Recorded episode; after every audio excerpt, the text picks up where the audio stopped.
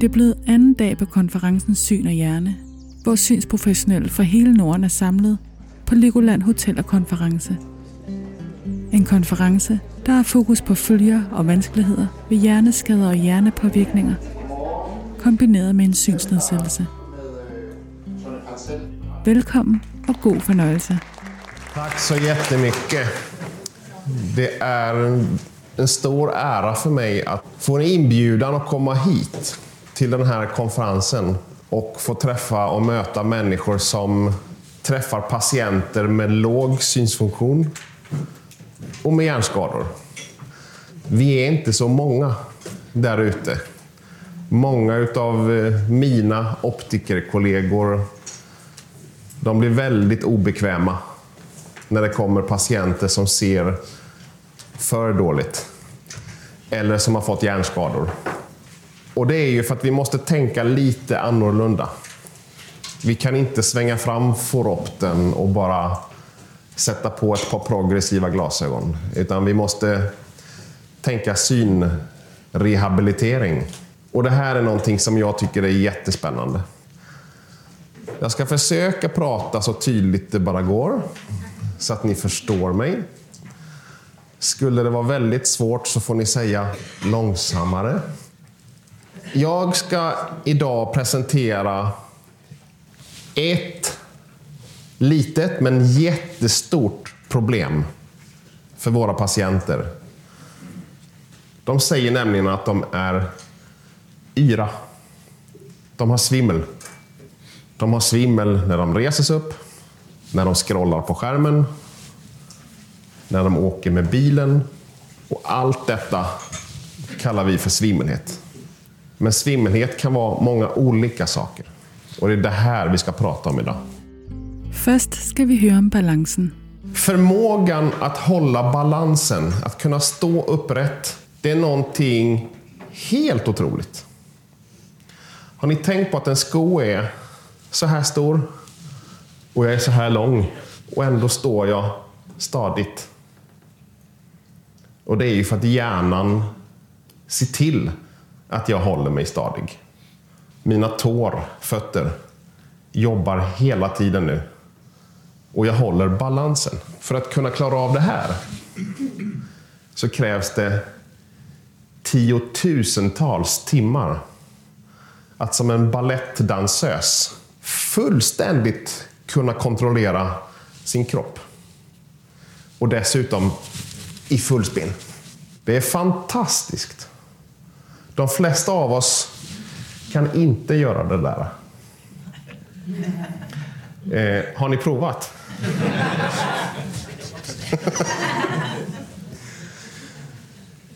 Det tar ungefär ett år för ett barn, för en bebis, att resa sig upp och börja stå. Sen kommer de första stapplande stegen.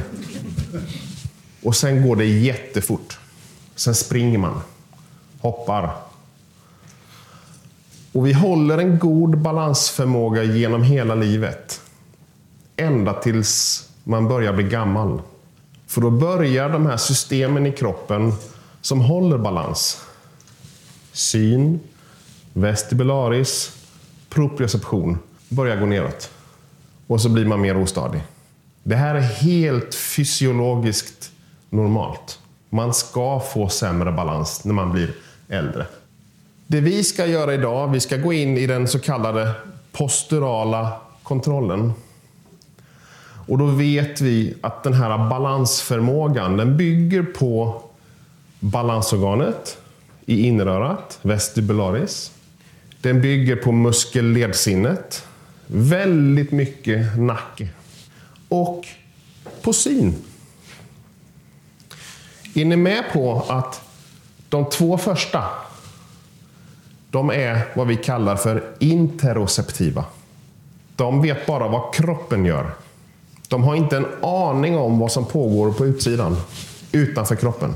Det är där synen kommer. Det extroceptiva systemet. Syn. Som är ett av fem extroceptiva sinnen. Syn. Och när vi får en patient med svimmelhet så kan det vara någon av de här systemen. Och idag ska vi prata om syn. Synsvimmelhet. Det de här tre sinnesorganen hjälper oss med, det är att hålla koll på huvudets rörelser. Då har vi ett inneröra med ett balansorgan. Vi har proprioception och syn. Alla de tre kan känna av huvudets rörelser och position. Vi har nackens rörelser och position. Den är helt unik. Det är bara proprioceptionen som kan känna av nacken. Nu står huvudet still. Men nacken reagerar på rörelserna. Det proprioceptiva. Och så har vi den visuella omgivningen. Det är bara synsinnet. Det innebär att det sinne som faktiskt som kan känna av enbart en rörelse, det är vestibulära organet. Det känner av huvudrörelser. Idag är det fortfarande så att, åtminstone i Sverige, att om du söker för svimmelhet så blir du skickad till en öron, näsa, hals, the ENT department. Och i 40-50 procent av fallen hittar man ingen orsak till yrseln och skickar tillbaka patienten ut. Det vill säga, det är ingen vestibularis nevrit. Det är ingen kristallsjuka. Det är ingen Meniers sjukdom. Det är inte innerörat, det är något annat. Och bland annat så finns det synyrsel. Vad de här leder till, sinnesintryck ifrån tre sinnesorgan leder till motoriska kommandon. Så när jag börjar svaja, när jag börjar röra mig, då skickar hjärnan impulsen ner till benen. Och så håller jag balansen. Det här är ett otroligt sinnrikt, ett smart system. Och det är väldigt snabbt. Extremt snabbt. Det når inte ens kortikal nivå. Det jobbar, jobbar subkortikalt. Hjärnstam, reflexer. Men okej, okay. nu ska vi gå in mot syn. Vad, när vi säger ja, vi håller balansen med synen, vad då synen? Det är inte färgseende. Det är inte kontrastseende. Det är inte form.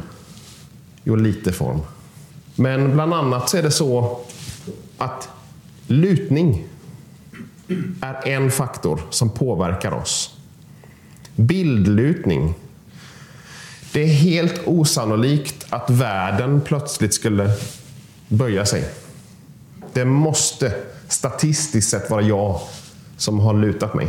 Så en lutad horisontlinje ger hjärnan information om att okej, okay, huvudet måste stå snett. Okej? Okay? Det andra är det vi kallar för optic flow. Bildrörelse. När jag rör mig så rör sig omgivningen. Tony demonstrerar ved att dreja runt. Just nu så försvinner ni ut i periferin. Nu kommer ni in igen. Du ser här, nu kommer det nya människor. Om jag böj, roterar, då försvinner ni. Nu är ni borta. Nu kommer ni igen. Hej, hej. Vi kallar detta för optic flow. Bildrörelse. När jag rör mig rör sig bilden. Och när vi säger att vi håller balans med syn så är det optic flow. När bilden expanderar så är det ett tecken på att jag är på väg framåt. När den imploderar så är jag på väg bakåt. Om den translaterar så roterar mitt huvud. Okej? Okay? Det här ska vi komma ihåg nu, för det här är mekanismen för visuell svimlighet. Det här är ett litet klipp när man googlar på optic flow. Så kommer det här fram bland annat. Tony visar en video. Man bevæger sig fremad på en vej, som kiggede man ud gennem forruden på en bil. Der er træer i begge sider af vejen och parkerade bilar. Ser ni här att bilarna på den här kanten försvinner ut åt höger. Träden här försvinner ut åt vänster. Vägen in under försvinner neråt. Och himlen snart, med lite träd, försvinner uppåt. Optic flow. Och vi ser väldigt snart att ja, men det är någon som sitter och kör bil och filmar. Ja, vi är på väg framåt. För synfältet expanderar. Det innebär att Optic Flow har en riktningskomponent. Och det är det här den posturala kontrollen behöver. Den behöver riktningskomponent. För att avgöra i vilken riktning rör sig min kropp. Så när vi nu säger postural kontroll så bygger det på optic flow och i viss mån statisk lutning av horisonten. Proprioception, muskelledsinnet som vi säger på svenska. Och det vestibulära. De här tre måste integreras. Och vi kallar det för multisensorial integration. Multisensorisk integrering. Och hjärnan kommer att lyssna på alla tre sinnena och skaffa sig en bild av vad är det som har hänt med kroppen. Står den still? Håller den på att falla? Är jag på väg någonstans? Det här leder till, i sin tur, att vi kompenserar. Och till slut så kan vi stå som en balettdansös och hålla balansen. Okej? Okay. Det, var den första, det, var, det är så här det ska funka. Det var den friska hjärnan. Nu ska vi ta och sabotera det här lite. Nu ska vi lägga på en liten hjärnskakning. Det finns många teorier och det finns många olika komponenter som förklarar vad en hjärnskakning är. Det vi vet om hjärnskakning det är ju att när man åker in på akuten, emergency, så hittar man ingenting. Avsaknad av fynd. Ingen hjärnblödning. Ingen lesion i hjärnan. Det är bara funktionellt. Det vill säga, det, det finns massa symptom, men det finns inga skador. Men vi vet att personen har trillat, cyklat omkull, trafikolycka, fallolycka. Det finns ett tillfälle när någonting hände och man slog i huvudet. Ett accelerationsvåld. Det vi vet det är att biomekaniskt våld mot hjärnan leder till en enorm frisättning av transmittorsubstanser. Vi vet bland annat, en teori är att när neuronet dras lite så öppnar sig jonkanalerna. Kommer ni ihåg natriumkaliumpumpen? ATP, membranpotential, salsatorisk konduktion över nerven. Det var första året på medicinutbildningen. När de här jonkanalerna öppnas mekaniskt så rusar jonerna. Så rusar allt det här, alla salter, natrium, kalium, åt fel håll på grund av diffusion. Det vill utjämna de fysiologiska krafterna. Och det gör att om man mäter vad som händer direkt efter, det här är days, dagar, en, två, tre, fyra dagar. Så får vi en enorm frisättning av de här transmittersubstanserna. Samtidigt så ser ni här, cerebral blood flow går ner till ungefär 50, 75 procent av normalt. Blodflödet i hjärnan sjunker. Och dessutom så händer någonting med sockerhalten, glukos. För så här är det. Efter en hjärnskakning, allting har blivit fel. Nu ska hjärnan försöka ställa allting till rätta. Så nu går natriumkaliumpumpen 24-7. Hela tiden. Pumpa, pumpa, pumpa, pumpa, pumpa, pumpa, pumpa. Sockret, energin. Och vi går in i det vi kallar för hypometabolism. Hjärnan orkar inte längre. Orkar inte rättställa balansen. Det innebär att vad en hjärnskakning bland annat leder till, det är ju att neuronet blir mindre funktionellt. Det är inte lika känsligt längre för att få en retning. För membranpotentialen är inte återställd. Det leder till att axonerna har en minskad förmåga att fortleda aktionspotentialer. Därför axonerna går in i ödem, svullnad. Det innebär att hjärnan blir sämre på att prata. De olika områdena pratar sämre med varandra. Och nu börjar vi känna igen oss. För det är så här vi tänker om hjärnskakning. Hjärnrustelse. Hjärnan är hel. Den blöder inte. Allt ser normalt ut. Men den funkar inte. Funktionen är nedsatt. Det leder till neurologiska symptom. Och då skiljer vi på fysiska symptom, huvudvärk, yrsel, ljuskänslighet, kognitiva. Jag känner mig långsam. Jag har svårt att minnas. Emotionella. Jag känner mig ledsen. Jag känner inte igen mig själv. Jag är irriterad, jag är förbannad. Och så sjunker förmågan att sova. Alla patienter säger att sömnen är påverkad. Och den här som är så viktig för att vi ska få upp energinivåerna. För det är ju det här hjärnan gör på natten, bland annat. Lägger upp ny energi till hjärnan. När vi nu ska försöka hålla våran balans så har vi nu sagt att det bygger på en multisensorisk integration av syn, balans, det vestibulära och proprioception. De här ska ju mötas, de ska ju prata med varandra. Men på grund av hjärnskakningen så är nätverket påverkat. Det funkar inte längre. Det här är en ganska klassisk studie som är, börjar få, en 20 år gammal nu. Multisensorial Integration After Traumatic Brain Injury. I Reaction Time Study. Då tittade man på syn, touch, audition, hörsel, känsel och syn. Och vad man upptäckte i den studien var att alla sinnena hade för långsammad reaktionstid. När man jämförde patienter med hjärnskakning mot en frisk kontrollgrupp. Det tog längre tid att reagera. Men om man la ihop syn och hörsel, om de skulle samarbeta, då tog det mycket längre tid. Så att integrera flera sinnen är mycket mer avancerat. Och vad vi ser på patienter med hjärnskakning är att de har en mycket för långsammad reaktionstid. Det tar längre tid, lång latens.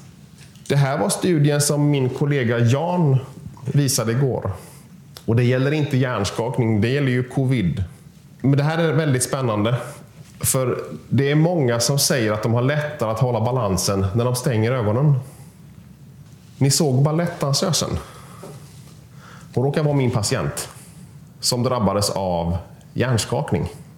Och hon kom till mig för tre, fyra år sedan. Hon är en av Sveriges duktigaste balettdansöser. Och en man, en manlig dansare tappade henne i golvet bakom kulisserna. Han gick ut med henne med sträckta armar och sen var det så trångt där ute. Så svängde han runt, så hon slog i huvudet och tappade henne i golvet. Hon var tillbaka och dansade ganska snart. Men en balettdansös jobbar ju väldigt mycket med ögon. Det här att fixera huvudet. Det gick inte för henne. Men hon kunde blunda. När hon gjorde sina snabba spinn, då stängde hon ögonen och gick på muskelminne. Hon vet hur en piruett ska göras. Men synen i det här fallet bara förstörde det för henne i början. Idag, idag mår hon bra. Men det är samma fynd. Många upplever att synen stör. Synen är ju också väldigt komplex. Den är väldigt, ett väldigt stort nätverk. Medan det vestibulära och proprioceptiva inte behöver gå upp till cortex, hjärnbarken, så måste synen till hjärnbarken tolkas och sen ner mot hjärnstammen. Så det tar väldigt lång tid. Och har man hjärnskakning, man hinner inte. Okej, okay. så till oss kommer patienter med olika hjärnskador. Och nästan alla av dem säger, jag har svimmelhet, jag är yr. Och för oss som träffar de här patienterna så måste vi särskilja vilken typ av yrsel har de. När vi säger yrsel på svenska så utgår vi från att det kommer från det vestibulära systemet. Vestibular vertigo. Det är yrsel. Och många av mina patienter har inte vestibulär yrsel. Men de använder ordet. Jag är yr. Yrsel, det uppstår i inrörat eller centralt. Det kan vara en vestibularisk nevrit, en kristallsjuka, menier. Jag vet inte. Och det här leder till oftast en rotatorisk yrsel med nystagmus. Den här yrseln den finns kvar även när patienten blundar. Så jag brukar fråga patienterna, upplever du karusell? Upplever du karusellyrsel? Ja. Vilken riktning snurrar du i? Åt det hållet eller det hållet? Kan de inte svara på det, då är det oftast inte vestibulart. För de kan känna bara, ja men det är åt det hållet. Det, det snurrar i en speciell riktning. Och när jag blundar så finns det kvar. Andra säger, nej mitt huvud är kvar. Det är världen runt omkring som snurrar. Jag är still, men världen rör sig. Det kallar vi för oscillopsi. Och det kan vara oftalmologisk nystagmus. Inte vestibulär nystagmus. Det är olika mekanismer. Men om vi tänker på vestibulär yrsel så har den en tydlig riktningskomponent. Och den roterar. Väldigt ofta så kan synen, om patienten får fixera, då ser man inte nystagmus. Men sätter vi på starka plusglas, fränselglasögon plus 20 dioptrier, jättesuddigt, då kommer det. Då funkar inte synsinnet, det finns ingenting att hålla blicken fästad på. Eller i mörker, och så videokameror, som man gör på yrsel. Eller man täcker för så det blir mörkt. Då kommer yrseln fram. Jag jobbar på en neurooftalmologisk mottagning på Sankt Eriks ögonsjukhus. Så att jag tittar på många olika neurologiska patienter. Många av mina patienter säger att de är yra. Men det absolut vanligaste är att de är ostadiga. Det vill säga, det är inte det vestibulära som är påverkat, men synen är påverkad och det proprioceptiva. Det kan också ha med blodtrycksfall, lågt blodtryck. När jag reser mig upp, uh, då blir jag yr. Blodtryck. Sen då? Nej, sen är det lugnt, säger patienten. Okej, okay. du får gå till din husläkare och kolla av blodtryck, blodvärden och så vidare. Om man har neuropati i fötter, ben, diabetes, MS, ryggmärgsskador. Ja, då är ju känseln i fötterna och benen försämrad. Och det gör att när det börjar bli lite ojämnt, gå i skogen, så känner man sig väldigt obekväm. Man känner att man, man snubblar och har dålig, man säger jag har dålig balans, jag känner mig yr. Om man har ostadighet, då försvinner oftast alla besvär när jag sitter. Hade det varit vestibulär yrsel så spelar det ingen roll om jag sitter eller står. Den finns alltid. En bra anamnes räcker väldigt långt.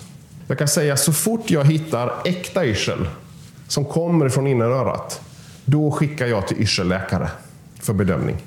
Då släpper jag. För det behövs en, en riktig vestibulär utredning med kalorisk spolning och så vidare. Nystagmografi, hörseltest. Men vi pratar inte nu om yrsel. Vi pratar inte om ostadighet. Utan vi ska landa i vårt tillstånd idag, som vi kallar för visuell yrsel, eller vision motion hypersensitivity. Det är det här som våra patienter oftast klagar på. Det gäller vision och det har med motion, det vill säga optic flow. Och alla människor ska ha en sensitivity. Alla människor ska kunna se rörelse. Men våra patienter har en hyper. En hypersensitivity. Det är för mycket. Vision Motion Hypersensitivity, VMH, kallas även för visual vertigo. På svenska, visuell yrsel. Inom öron, näsa, hals så talar de om 3PD. Persistent Postural Perceptual Dizziness. Tillståndet har många namn, tyvärr. Men jag när vi jobbar och skriver om det så kallar vi det för visually induced dizziness eller vision motion hypersensitivity. Så till och med jag själv använder olika namn. Och med patienterna så säger jag visuell yrsel. Trots att det inte är yrsel. Det har ju med syn att göra. Det här, vision motion hypersensitivity, det spelar ingen roll om du sitter eller står. För det har inte med proprioception och vestibularis att göra. Den här vision motion hypersensitivity har ingen riktning. Man kan inte säga åh, jag roterar åt vänster. Eller jag är på väg i sidled. Nej, det är bara jobbigt. Jag blir ansträngd, jag får symptom. Upplever du att det är som en karusell? Eh, nej. Roterar det? Nej. Din, ja, jag har haft kristallsjuka, säger patienten. Jag vet hur det känns. Det här är något helt annat. Och så har man oftast en period på dagen när det är bättre. Det vill säga på förmiddagen. Och sen ju tröttare man blir, ju värre blir det. Så det hänger ihop med hjärntrötthet. Vision motion hypersensitivity. I USA så kallas detta i folkmun för supermarket syndrome. Därför, när man kommer in i en mataffär så får man panik. Och min kollega Jan Johansson, som föreläste igår, gick ju in lite spår på det här med visual stress. Och det kan vara så att visual stress och visual vertigo har en viss överlappning i de här tillstånden. Det är svårt att veta vad som är vad. Men våra patienter upplever att det här är det sista stället de vill gå på. De hatar att gå och handla. Om de handlar så går de till sin närbutik, den lilla butiken. De går in och hämtar mjölk, smör, bröd och så går de ut. En minut. Och så går de hem och vilar. Det är vision motion hypersensitivity, eller supermarket syndrome. De här patienterna säger följande. Jag får panik i mataffären. Jag bara vänder och går ut. Jag vet inte vad det är. Jag får ångestattack. Det är fullt påslag. Jag blir helt svett. Vissa säger jag blir yr, men inte alla. Det är jobbigt att scrolla på skärmen. När jag tittar på skärmen, jag kan inte titta på den. Vet ni varför nu? Om jag scrollar på min skärm så signalerar ju mitt synsinne optic flow. Och ifall bilden rör sig uppåt, det är samma sak som att mitt huvud är på väg framåt. Jag slår kullerbyttor, visuellt sett. Så om jag scrollar på en skärm när bilden rör sig, så signalerar synen till den posturala kontrollen, du rör dig.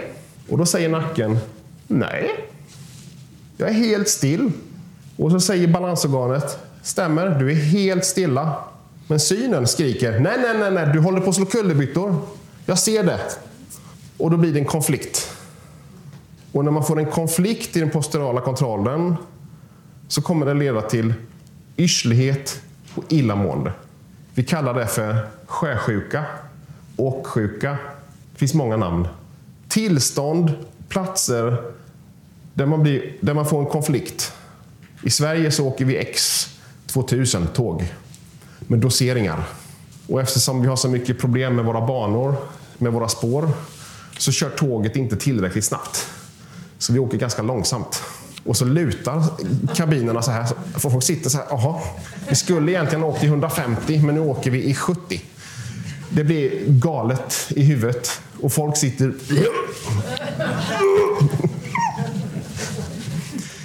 Ett jätteproblem. Så man kan fråga, kan du åka X2000? Aldrig.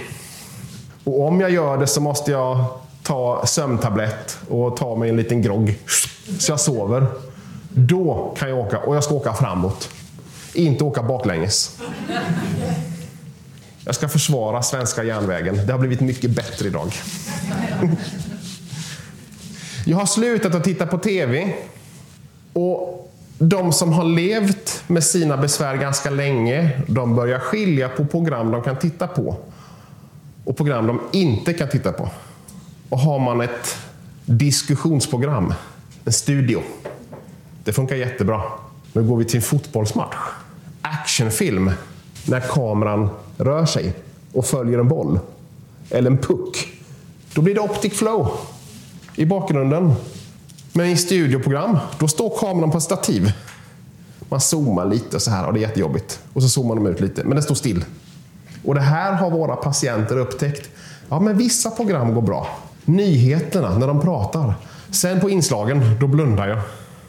Då står någon med en handkamera och filmar någonstans. Jag tittar inte ut genom bilrutan. Nej, för världen bara passerar ju förbi där ute. Man hinner inte. Okej, okay, bra. Då har vi pratat om postural kontroll. Förmågan att hålla balansen. Det är någonting vi tränar och utvecklar. Och många av oss vi stannar vid en balans som är tillräcklig för att gå till jobbet, skolan. Vissa lägger ner sina 10 000 timmar och blir balettdansöser. Det går att träna. Och det här är en väldigt spännande del. För vi tror på rehabilitering. Vi tror på att det här går att träna, även efter skada. Nu förstår vi också att synen spelar en väldigt stor och viktig roll i vår förmåga att hålla balansen. Och så ser vi att när man drabbas av hjärnskakning, då funkar inte synen längre. Och tyvärr så råkar det vara just det här med optic flow. Det är bland det jobbigaste. Och nu råkar det vara optic flow vi behöver för att hålla balansen. Och därför så får man försämrad balans. Nu ska Tony fortælle om sin forskning, men först presenterar han forskarteamet. Det här är en frågeställning som vi har haft på det laboratorium som jag förestår i min forskargrupp. Hur kan syn ge yrsel? Vad är det som händer? Och jag har ett fantastiskt gäng på mitt labb. Vi är faktiskt 23 personer i min forskargrupp. Men det här är gänget som forskar på syn, hjärnsynskador och balans just nu.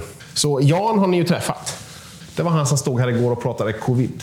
Och så, har vi, så jag och Jan, vi är optiker och Ulrika, hon är inte kvar i gruppen. Hon är ute i läkemedelsindustrin, men hon är också optiker. Vi har Tobias, som var min doktorand. Han är läkare. Vi har Mattias, som är datorlingvist. Esra är från Turkiet. Hon är vår nya doktorand. Josefin och Davide är psykologer. Så det här gänget vill jag nämna för att de har gjort mycket av det arbetet jag ska presentera lite kort nu. Jag tänkte vi ska bara ta en liten dyk ner och se vad är det för studier vi har gjort. Eh, I gruppen så har vi tre doktorsavhandlingar som handlar om huvudlutning och bildlutning. Det började faktiskt med min egen avhandling som jag försvarade 2003. Och då vet vi att patienter som har vertikal diplopi så gör vi ett trestegstest. Och det sista testet är Bilchowskis huvudlutningstest. Och se vad händer med den vertikala diplopin. Och då hade jag bland annat en tysk oftalmolog som bihandledare. Och när man opererar en patient med diplopi, då tänker man inte så mycket på att det finns ju även torsion också. Och vissa patienter har mycket ocular counterrolling, torsion, och andra nästan ingenting alls. Och det här kommer att påverka hur man gör sin operation. Så jag skulle göra en studie och titta på patienter med oblique superior palsys. Det blev det inte. För vi började luta på huvuden och så insåg vi här att det var ju inte någon som hade beskrivit tidigare. Vad händer när en människa lutar på huvudet med ögonens rörelser? Så jag studerade torsion och vertikal vergens. Jag kommer snart till det. Ulrika, min första doktorand, Istället för att luta på huvudet, då satt vi helt stilla och så började vi luta på bilderna istället. Jag ska också berätta hur, hur det gick. Och nu senast, Tobias, det är han läkaren. Så under tiden här, under åren från 2003 och 2011, så har vi hunnit bygga en, en mekanisk stol med två kraftfulla servomotorer. Så vi kan stimulera balansorganen och vi kan rotera på ett väldigt kontrollerat sätt. Okej, okay. Let's begin. Det vi gör, det är att vi, vill, vi mäter ögonrörelser. Just det här är ett tyskt Kronos-system. Och då kan vi mäta horisontella ögonrörelser, vertikala och torsion. Så ögats alla rota rotationer. Det vi är nyfikna på, det är ju helt enkelt hur möts syn och hur möts det vestibulära? Vad händer om de nu är i konflikt med varandra till exempel? Synen säger en sak och så säger örat något annat. Hur ska hjärnan lösa den här konflikten? Det här var en studie när vi helt enkelt bara lutade på huvudet ifrån huvudet rakt, 15, 30 och 45. Och så ser vi här på torsionen, ja men 15, 30 och 45. Man får mer och mer torsion. Okej. Okay. Vad vi dessutom hittade, det var att ju mer vi lutar på huvudet, ju mer måste ögonen jobba i vertikalled. Vertikal vergens, eller vertical skewing.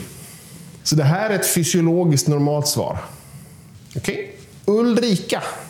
Då satte vi helt enkelt en person och så började vi luta på bilder. För då tänkte vi, spelar det någon roll för den här visiovestibulära integrationen vilken position en bild har och hur den rör sig och så vidare.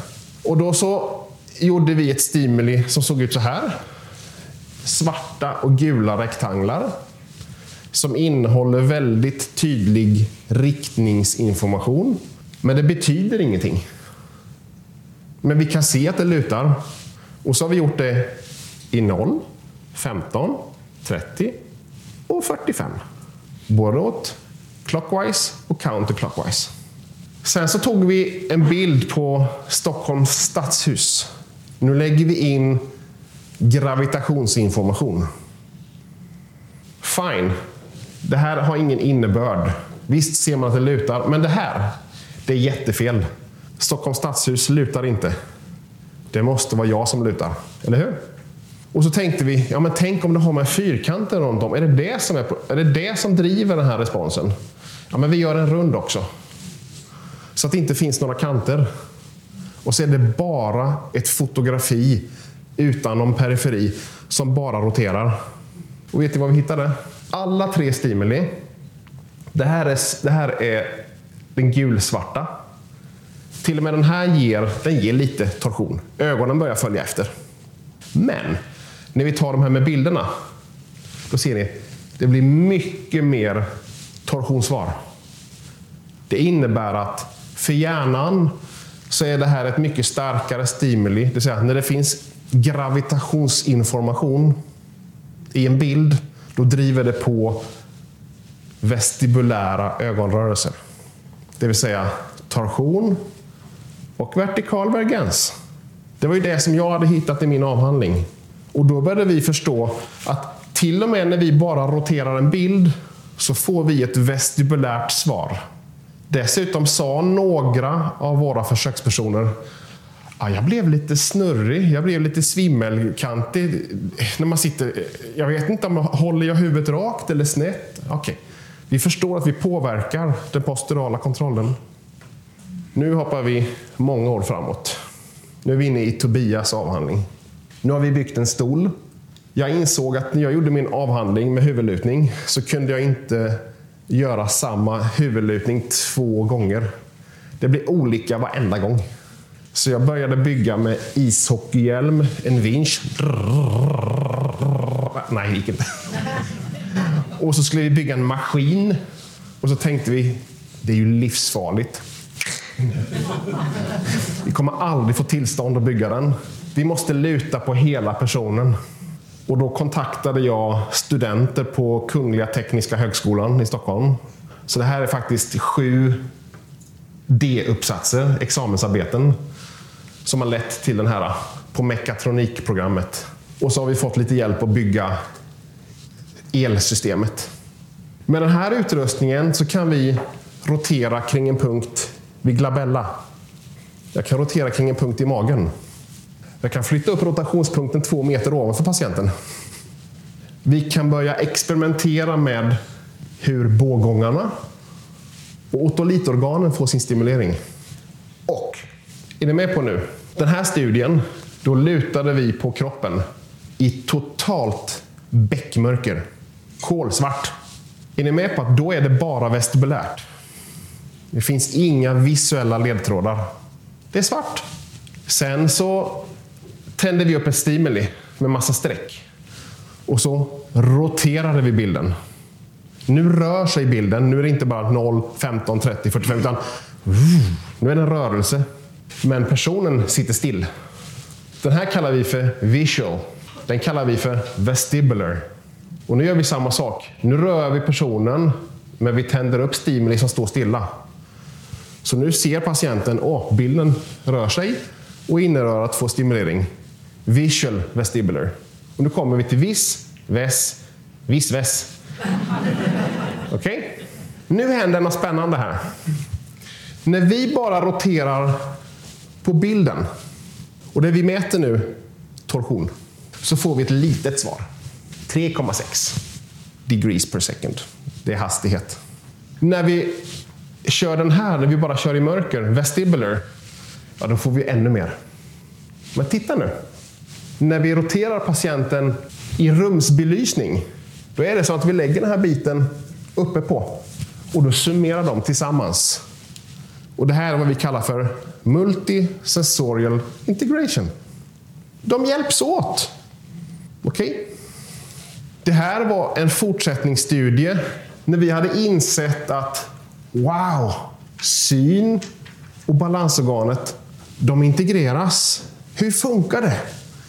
Då gjorde vi så att vi gjorde samma sak igen. Men nu gjorde vi det i low intensity, det vill säga långsamt. Och i high intensity, snabbt. Och vad vi finner här, det är att när vi kör i low intensity, då spelar synen en mycket större roll. Vid långsamma rörelser, då är synen faktiskt väldigt bra på att ge information om huvudrörelser. Men när det börjar gå lite snabbare, då är det det vestibulära. Så när det börjar gå snabbt, då bidrar synen mindre och innerörat bidrar mer. Men summan av de två är fortfarande att det blir ungefär lika mycket. Det här känner vi till också ifrån fysiologin. Vi vet att båggångarna, semicircular canals, de är känsliga för snabba, högaccelerativa huvudrörelser. De är faktiskt jättedåliga på när det går långsamt. I min avhandling, när jag byggde hjälmen och den här tick, tick, tick, tick, tick, tick, tick, vinschen, då lutade vi på huvudet 30 grader under 10 minuter. Så det tog 10 minuter och komma ner till 30 grader. Och då är det faktiskt så att bågångarna känner inte av rotationen längre. Då är det bara utriculus och syn. Och så jämförde vi jättelångsam med en vanlig huvudlutning. Och vi hittade stora skillnader. Det här gick inte så långsamt. Men det här är liksom ja, normalsnabbt och snabbt. Nu har vi ställt oss upp. Nu står vi på en Wii Balance Board och så mäter vi center of pressure. Vi mäter balans. Är man stadig, då står pricken, the center of pressure, stilla. Börjar flytta över, då börjar center of pressure förflytta sig. Så vi kan mäta ostadighet i posture. Vi mäter självklart ögonrörelser. Och personen tittar nu på antingen ett stimuli med bara några streck, som nu roterar, eller många streck. Och då tänkte vi att det borde bli jobbigare att titta på många streck som åker. Man borde bli mer yr. Eller bli mer ostadig. Och det stämmer. Det här är ögonrörelseinspelningar. Den röda är torsion. Och då ser vi att här börjar vi stimulera. Och där slutar vi stimulera. Då ser vi att vi får stora svar. Det gula här i mitten det är huvudpositionen. Vi säkerställer att inte huvudet rör sig. Så att det är en vestibulokulär reflex, utan huvudet är still. Det här är visuellt inducerat. Och så ser vi det svarta. Vertikal vergens. Torsion och vertikal vergens, de hänger ihop. Och de hänger ihop därför att de är ihopkopplade med det vestibulära systemet. För vi gör torsion och vertikal vergens när vi lutar på huvudet. Och vi tror att när vi börjar rotera en bild, då gör ögonen, hjärnan gör torsion och vertikal vergens. För hjärnan får signal om att världen rör sig där ute. Det måste vara mitt huvud som är i rörelse. Det är så hjärnan tolkar bildrörelse. Det intressanta var också att när vi hade mycket streck, the body's way, ja, vi blir ju självklart mer ostabila när vi har mycket streck som rör sig. Och vi är stabilare när det är bara lite streck, få streck. Och så pupil size. Mycket streck, större pupiller. Och vi tolkar det som att det är ett större stresspåslag. Ett sympatiskt påslag. Det som förbryllade oss, det var följande. Här står det before, during, after. Before, during, after. Genom att bara titta på många streck, before, vi har inte ens börjat snurra än. Genom att bara titta på massa plotter, visual clutter, så reagerar kroppen. Och det här har vi inte kunnat förklara än. Men det är genomgående så ser vi större pupiller och större ostadighet. Vi tänkte att det skulle vara tvärtom. Många ledtrådar, bra. Då kan synen hjälpa till. Nej, nej. Tvärtom. Och vet ni, det här är oss friska personer utan hjärnskakning. Det finns någonting. Och bara det att titta på två olika bilder, att det här skulle vara mer stressande. Vi har inte ens tänkt så. Vi som jobbar med syn, vi bör tänka på crowding, visual plug. Vi tänker på visual stress, det Jan pratade om igår. Syn påverkar oss jättemycket. Vi forskar på visual motion. Men vi har inte ens börjat rotera här än. Så den här var lite oväntad för oss. Och vi vet inte vad det beror på. Men vi är väldigt nyfikna och vi fortsätter att titta lite på de aspekterna. Nu. Det här är en studie som vi fick publicerad nu precis bara i Scientific Reports. Det var nu här i februari. Det vi har gjort under alla år, det är någonstans att vi har börjat förstå hur det vestibulära och det visuella, hur det hänger ihop. Nu kommer frågan, om vi nu testar patienter med visual vertigo mot en frisk kontrollgrupp, vad händer då? Och då är det så här, att vad vi än... Och de har suttit vid en sån här skärm. Och så har vi roterat en stjärnhimmel med prickar. Det här har vi gjort tillsammans med University of Bologna. Då ser vi att första stapeln här i alla, det är controls.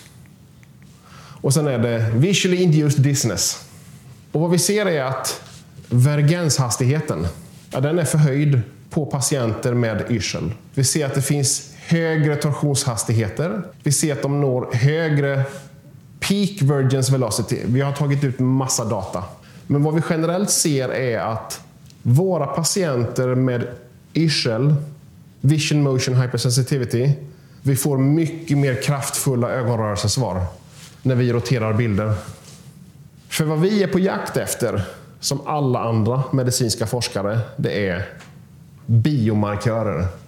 Hur ska vi veta om det visuella systemet är påverkat? Kan vi göra en enkel test och se om det är inrörat eller synen som ger yrsel?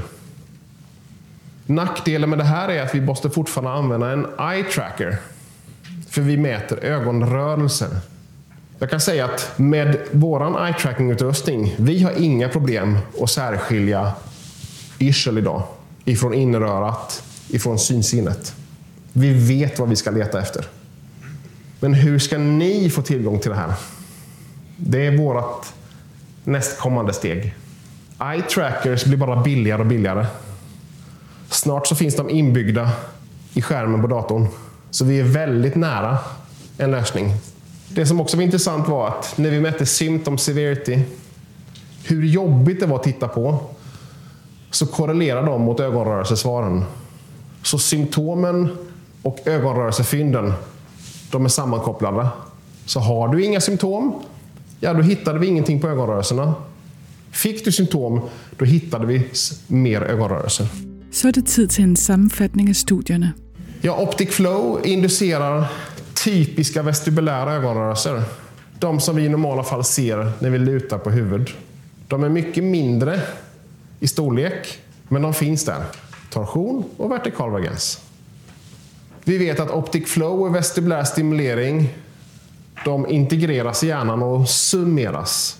De adderar på varandra. De hjälps åt. Vi vet att okulär torsion är mest känslig för visuell stimulering medan vertikal vergens är mest känslig för vestibulär stimulering. Jag har inte pratat så mycket om det här nu, men traditionellt sett så har man sagt ja men torsion och vertikal vergens, det är ju samma muskel. Vertikala vergensen den kommer ju bara därför att hjärnan gör torsion. Det är den klassiska synen på torsion och vertikal vergens. Men vi har påvisat att det är två helt neuronalt skilda banor. Så vi kan påverka den ena medan den andra är opåverkad. Det är det bland annat vi har gjort i andra studier. Och Det här är spännande för det här ger oss verkligen ett sätt att särskilja visuellt från vestibulärt. Patienter med den här vision motion hypersensitivity de reagerar starkare på synstimulering med ett, ögat, med ett ökat ögonmotoriskt svar. Och symptom och ögonrörelser korrelerar positivt. Nu ska vi lägga de sista minuterna på det kliniska. I den sidste del af oplægget fortæller Tony om den kliniske del af hans arbejde. Hvad gør han, når han møder patienterne? Det här är en eh, Visual Vertigo Analog Scale som jag och Tobias översatte, som också är ganska nyligen publicerad. Den översatte vi från engelska till svenska. Och det här är tio stycken så kallade items där man ställer frågor. Markera med ett streck på skalan nedan. Eller indikera nivån av yrsel du upplever under följande situationer. Svimmelhet. När du går genom gången i en livsmedelsaffär. När du åker med som passagerare i en bil. När du befinner dig under lysrör. Den är udda. När du tittar på trafiken i en livlig gatukorsning och så vidare. Den här enkäten, vi tycker inte att den är sådär superbra. Men det är den bästa som finns just nu. För den här frågan, när du ser på film på en biograf, då säger alla patienter, eh, jag går inte på bio. Jag har inte gått på bio på flera år. Nej, men eh, låtsas som att du går på bio. Hur skulle du svara då? Bara. Ah. Men vi vill inte ändra på enkäten, så den är där. Vi är högst skeptiska och det är det här vi delvis diskuterar i artikeln. Det går absolut att göra den lite bättre, mer relevant utifrån ett patientperspektiv. Jag tror inte man har involverat patienter när man utformade enkäten. Så enkelt är det. Det jag gör med mina hjärnskakningspatienter och det som gör att jag kliver igång och börjar rehabilitera dem för vision motion hypersensitivity. Det gör jag när jag hör på anamnesen. Jag hör att de har jobbigt att scrolla på skärmar. Bara det att de har tagit sig till kliniken så sitter de med solglasögon, keps, Bose Silence, hoodie. Ni känner igen dem? Man tittar bara, var är min patient? Ah, där. Mm. Kom, kom nu. Vi, vi, känner igen dem. De är väldigt intryckskänsliga. Ljus, ljud, motion. Och sen så hör vi på anamnesen om allt de inte gör. Jag tittar inte på TV. Nej, min man handlar. Jag orkar inte handla längre. Jag slutade handla. Jag sitter mest och blundar. Tittar du på TV då? Nej, jag orkar inte. Läser du? Nej, jag sitter mest bara. Och så finns det de som är igång och jobbar på 50 procent. Men som mår jättedåligt och som måste hitta vila i vardagen och så vidare. Vi hör ju på anamnesen. Men vad jag gör, jag provocerar först med det här enkla handrörelsetestet. Men det här är faktiskt vad jag gör på mina patienter som avslutning efter att jag har refraktionerat glasögon, vi har testat komfortfilter och så går vi in på synträningsbiten. Vad ska jag göra Tony? Ja, men du ska få med dig lite övningar hem och så ska vi börja träna din hjärna igen. Så att du kan lära dig att tolerera rörelser. Vi ser et billede, hvor Tony står bag en patient, som sidder på en stol. Billedet viser fire øvelser. En, hvor han har en hånd med spredte fingre på højre side af patientens ansigt. Han kører hånden op og ned. I den anden øvelse er det på venstre side, i den tredje øvelse kører han begge hænder i samme retning, og i den sidste kører han hænderne op og ned i hver sin retning. För då har jag ju satt patienten på en stol och så säger jag sitt nu på stolen. Och så slappna av. Och så bara håller du huvudet och nacken stilla Och så tittar du bara rakt fram. Händerna i knät. Och så sitter du blickstilla. Och i det här läget så säger jag, jag ställer mig nu bakom dig. Jag vill att du bara fortsätter att titta framåt och så vet jag att du, du ser min hand, jag vet det. Men vad händer med dig? Och då säger jag bara, oh, det är jättejobbigt, sluta. Är det lika illa på den här sidan? Nej, kanske inte lika farligt. Det var värre på andra sidan. Okej. Okay. Nu då? Åh! Oh, jättejobbigt. Pricken bara rör sig där framme, säger de. Och sen tar vi den jobbigaste, den. Är ni med på vad den här betyder? Vestibulärt sett. Det är ju att huvudet gör så här fram och tillbaka nu. För när jag sänker huvudet, då åker ju det synfältet ner och det går upp. Så de känner ju att, för ögonen börjar säkert göra torsion nu och vertikal vagens. Pricken rör sig där framme. Ja, vi vet. Och vad händer med dig? Jag blir helt svett. Och så mår jag illa, säger de. Bra, säger jag då. Vadå bra? Det är ju jättedåligt. Nej, det är jättebra. Nu har vi någonting att träna. Och så ger jag dem en instruktion på det här ska du göra sju dagar i veckan. Och då ska du ha någon i familjen som står bakom dig och spretar med fingrarna.